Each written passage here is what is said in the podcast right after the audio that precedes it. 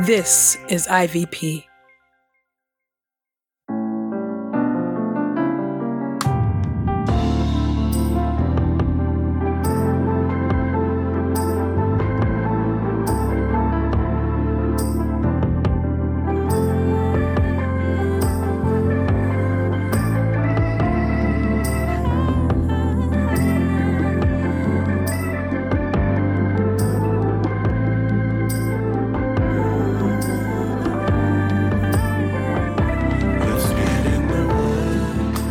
Listening to Get in the Word with Truth's Table.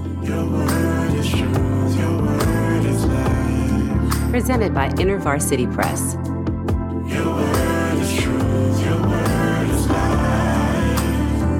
A daily audio Bible podcast read by Dr. Christina Edmondson. And Ekemini Uwan.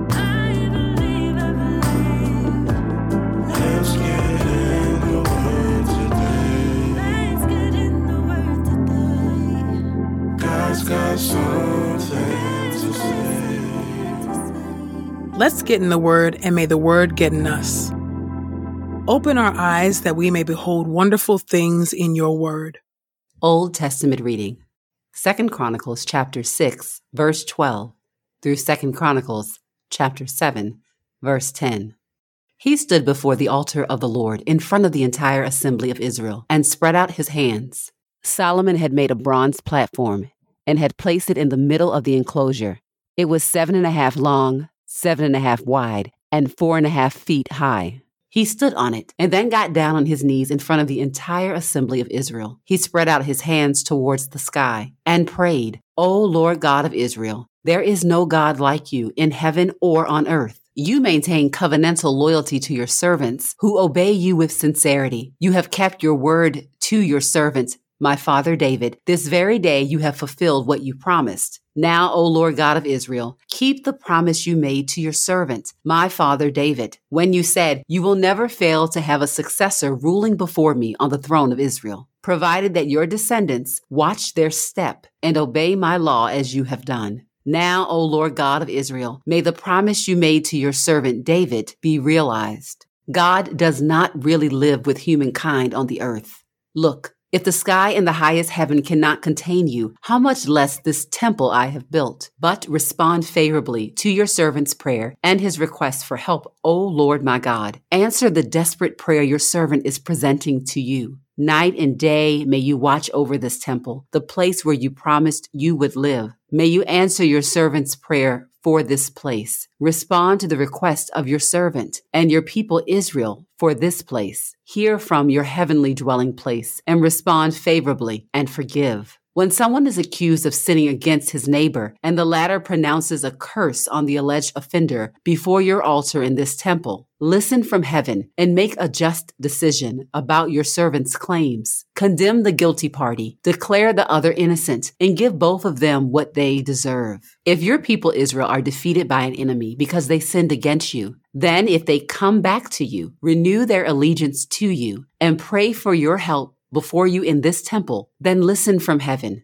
Forgive the sin of your people Israel and bring them back to the land you gave them and their ancestors. The time will come when the skies are shut up tightly and no rain falls because your people sinned against you. When they direct their prayers towards this place, renew their allegiance to you and turn away from their sin because you punish them. Then listen from heaven and forgive the sin of your servants, your people Israel. Certainly, you will then teach them the right way to live and send rain on your land that you have given your people to possess. The time will come when the land suffers from a famine, a plague, blight, and disease, or a locust invasion, or when their enemy lay siege to the cities of the land, or when some other type of plague or epidemic occurs. When all your people Israel pray and ask for help, as they acknowledge their intense pain and spread out their hands towards this temple, then listen from your heavenly dwelling place, forgive their sin, and act favorably towards each one based on your evaluation of their motives. Indeed, you are the only one who can correctly evaluate the motives of all people. Then they will honor you by obeying you throughout their lifetimes as they live on the land you gave to our ancestors. Foreigners who do not belong to your people Israel will come from a distant land because of your great reputation and your ability to accomplish mighty deeds. They will come and direct their prayers towards this temple. Then listen from your heavenly dwelling place and answer all the prayers of the foreigners. Then all the nations of the earth will acknowledge your reputation, obey you as your people Israel do, and recognize that this temple I built belongs to you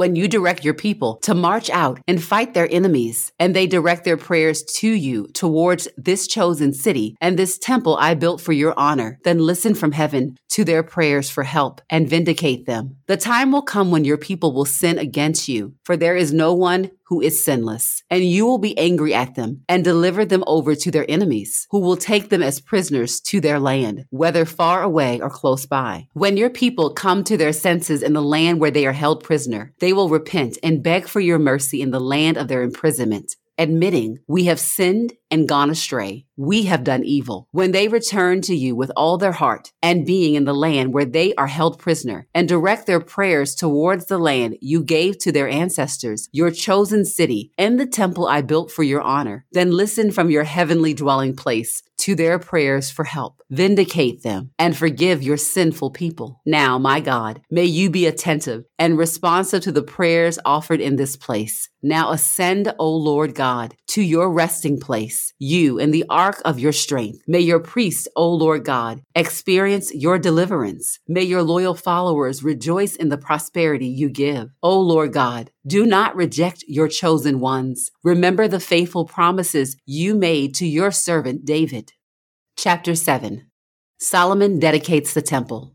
When Solomon finished praying, fire came down from heaven and consumed the burnt offering and the sacrifices, and the Lord's splendor filled the temple. The priests were unable to enter the Lord's temple because the Lord's splendor filled the Lord's temple. When all the Israelites saw the fire come down and the Lord's splendor over the temple, they got on their knees with their faces downward towards the pavement. They worshiped and gave thanks to the Lord, saying, Certainly he is good. Certainly his loyal love endures. The king and all the people were presenting sacrifices to the Lord. King Solomon sacrificed 22,000 cattle and 120,000 sheep. Then the king and all the people dedicated God's temple. The priests stood in their assigned spots, along with the Levites who had the musical instruments used for praising the Lord. These were the ones King David made for giving thanks to the Lord, and which were used by David when he offered praise, saying, Certainly his loyal love endures. Opposite the Levites, the priests were blowing the trumpets while all Israel stood there. Solomon consecrated the middle of the courtyard that is in front of the Lord's temple. He offered burnt sacrifices, grain offerings, and the fat from the peace offerings there because the bronze altar that Solomon had made was too small to hold all these offerings. At that time, Solomon and all Israel with him celebrated a festival for seven days.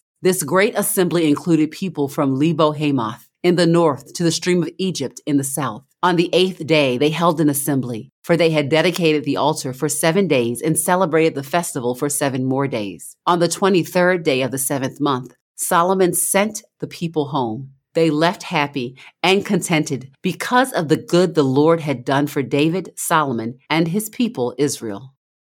1 Kings chapter 8 verse 54 through chapter 9 verse 9. When Solomon finished presenting all these prayers and requests to the Lord, he got up from before the altar of the Lord, where he had kneeled and spread out his hands towards the sky. When he stood up, he pronounced a blessing over the entire assembly of Israel, saying in a loud voice, The Lord is worthy of praise because he has made Israel his people secure, just as he promised. Not one of all the faithful promises he made through his servant Moses is left unfulfilled. May the Lord our God be with us, as he was with our ancestors. May he not abandon us or leave us. May he make us submissive so we can follow all his instructions and obey the commandments, rules, and regulations he commanded our ancestors. May the Lord our God be constantly aware of these requests of mine I have presented to him, so that he might vindicate his servant and his people Israel as the need arises. Then all the nations of the earth will recognize that the Lord is the only genuine God. May you demonstrate wholehearted devotion to the Lord our God by following his rules and obeying his commandments. As you are now doing. Solomon dedicates the temple. The king and all Israel with him were presenting sacrifices to the Lord. Solomon offered as peace offerings to the Lord 22,000 cattle and 120,000 sheep. Then the king and all the Israelites dedicated the Lord's temple. That day, the king consecrated the middle of the courtyard that is in front of the Lord's temple. He offered there burnt sacrifices, grain offerings, and the fat from the peace offerings, because the bronze altar that stood before the Lord was too small to hold all these offerings. At that time, Solomon and all Israel with him celebrated a festival before the Lord our God for two entire weeks. This great assembly included people from all over the land, from Lebo Hamath in the north to the stream of Egypt in the south. On the 15th day after the festival started, he dismissed the people. They asked God to empower the king and then went to their homes, happy and content because of all the good the Lord had done for his servant David and his people Israel.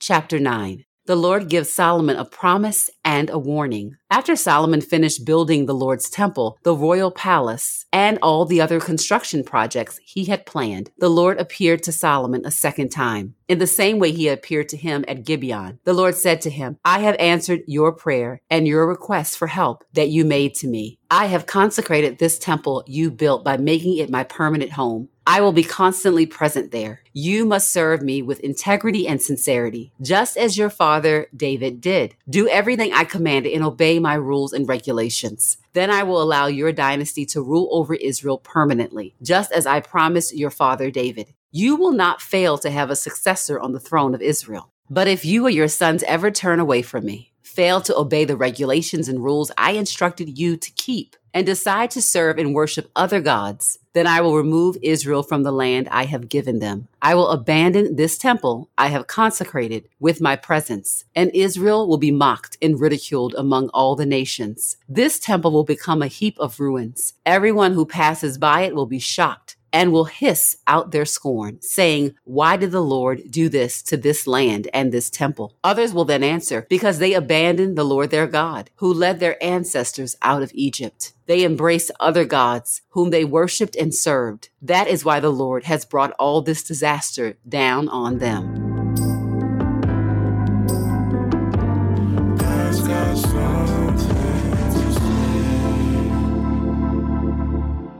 Psalm 48, a song, a psalm of the Korahites. The Lord is great and certainly worthy of praise in the city of our God, his holy hill. It is lofty and pleasing to look at, a source of joy to the whole earth. Mount Zion resembles the peaks of Zaphon. It is the city of the great king. God is in its fortresses. He reveals himself as its defender. For look, the kings assemble. They advance together. As soon as they see, they are shocked. They are terrified. They quickly retreat. Look at them, shake uncontrollably, like a woman writhing in childbirth. With an east wind, you shatter the large ships. We heard about God's mighty deeds. Now we see them in the city of the Lord of heaven's armies, in the city of our God. God makes it permanently secure. Selah. Within your temple, we reflect on your loyal love, O God. The praise you receive as far away as the ends of the earth is worthy of your reputation, O God. You execute justice. Mount Zion rejoices. The towns of Judah are happy because of your acts of judgment. Walk around Zion, encircle it, count its towers, consider its defenses, walk through its fortresses, so you can tell the next generation about it. For God, our God, is our defender forever. He guides us.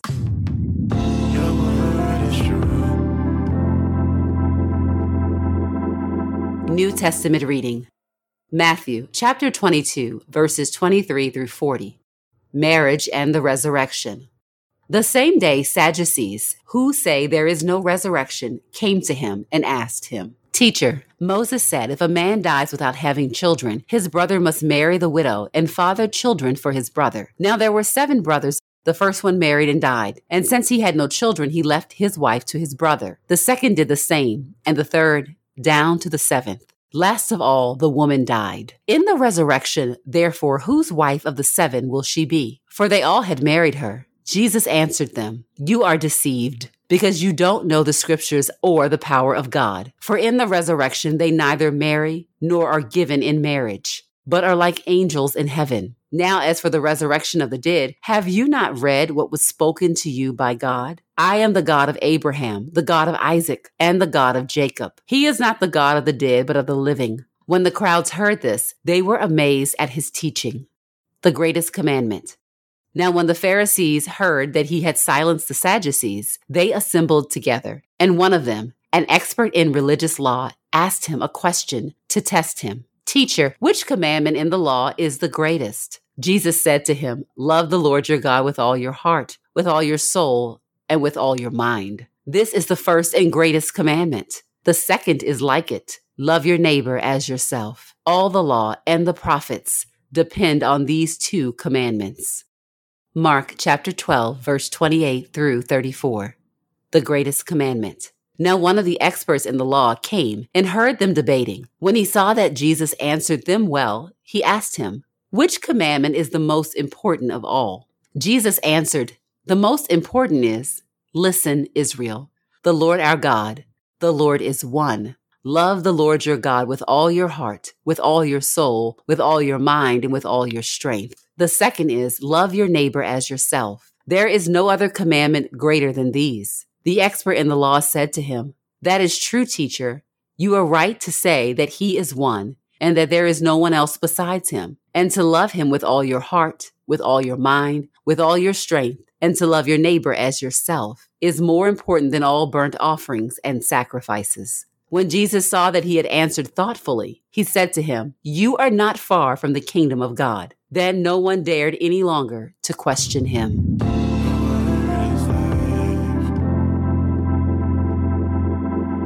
This is the word of God for the people of God. May God add a blessing to the reading of his word. Let us go boldly to God's throne of grace.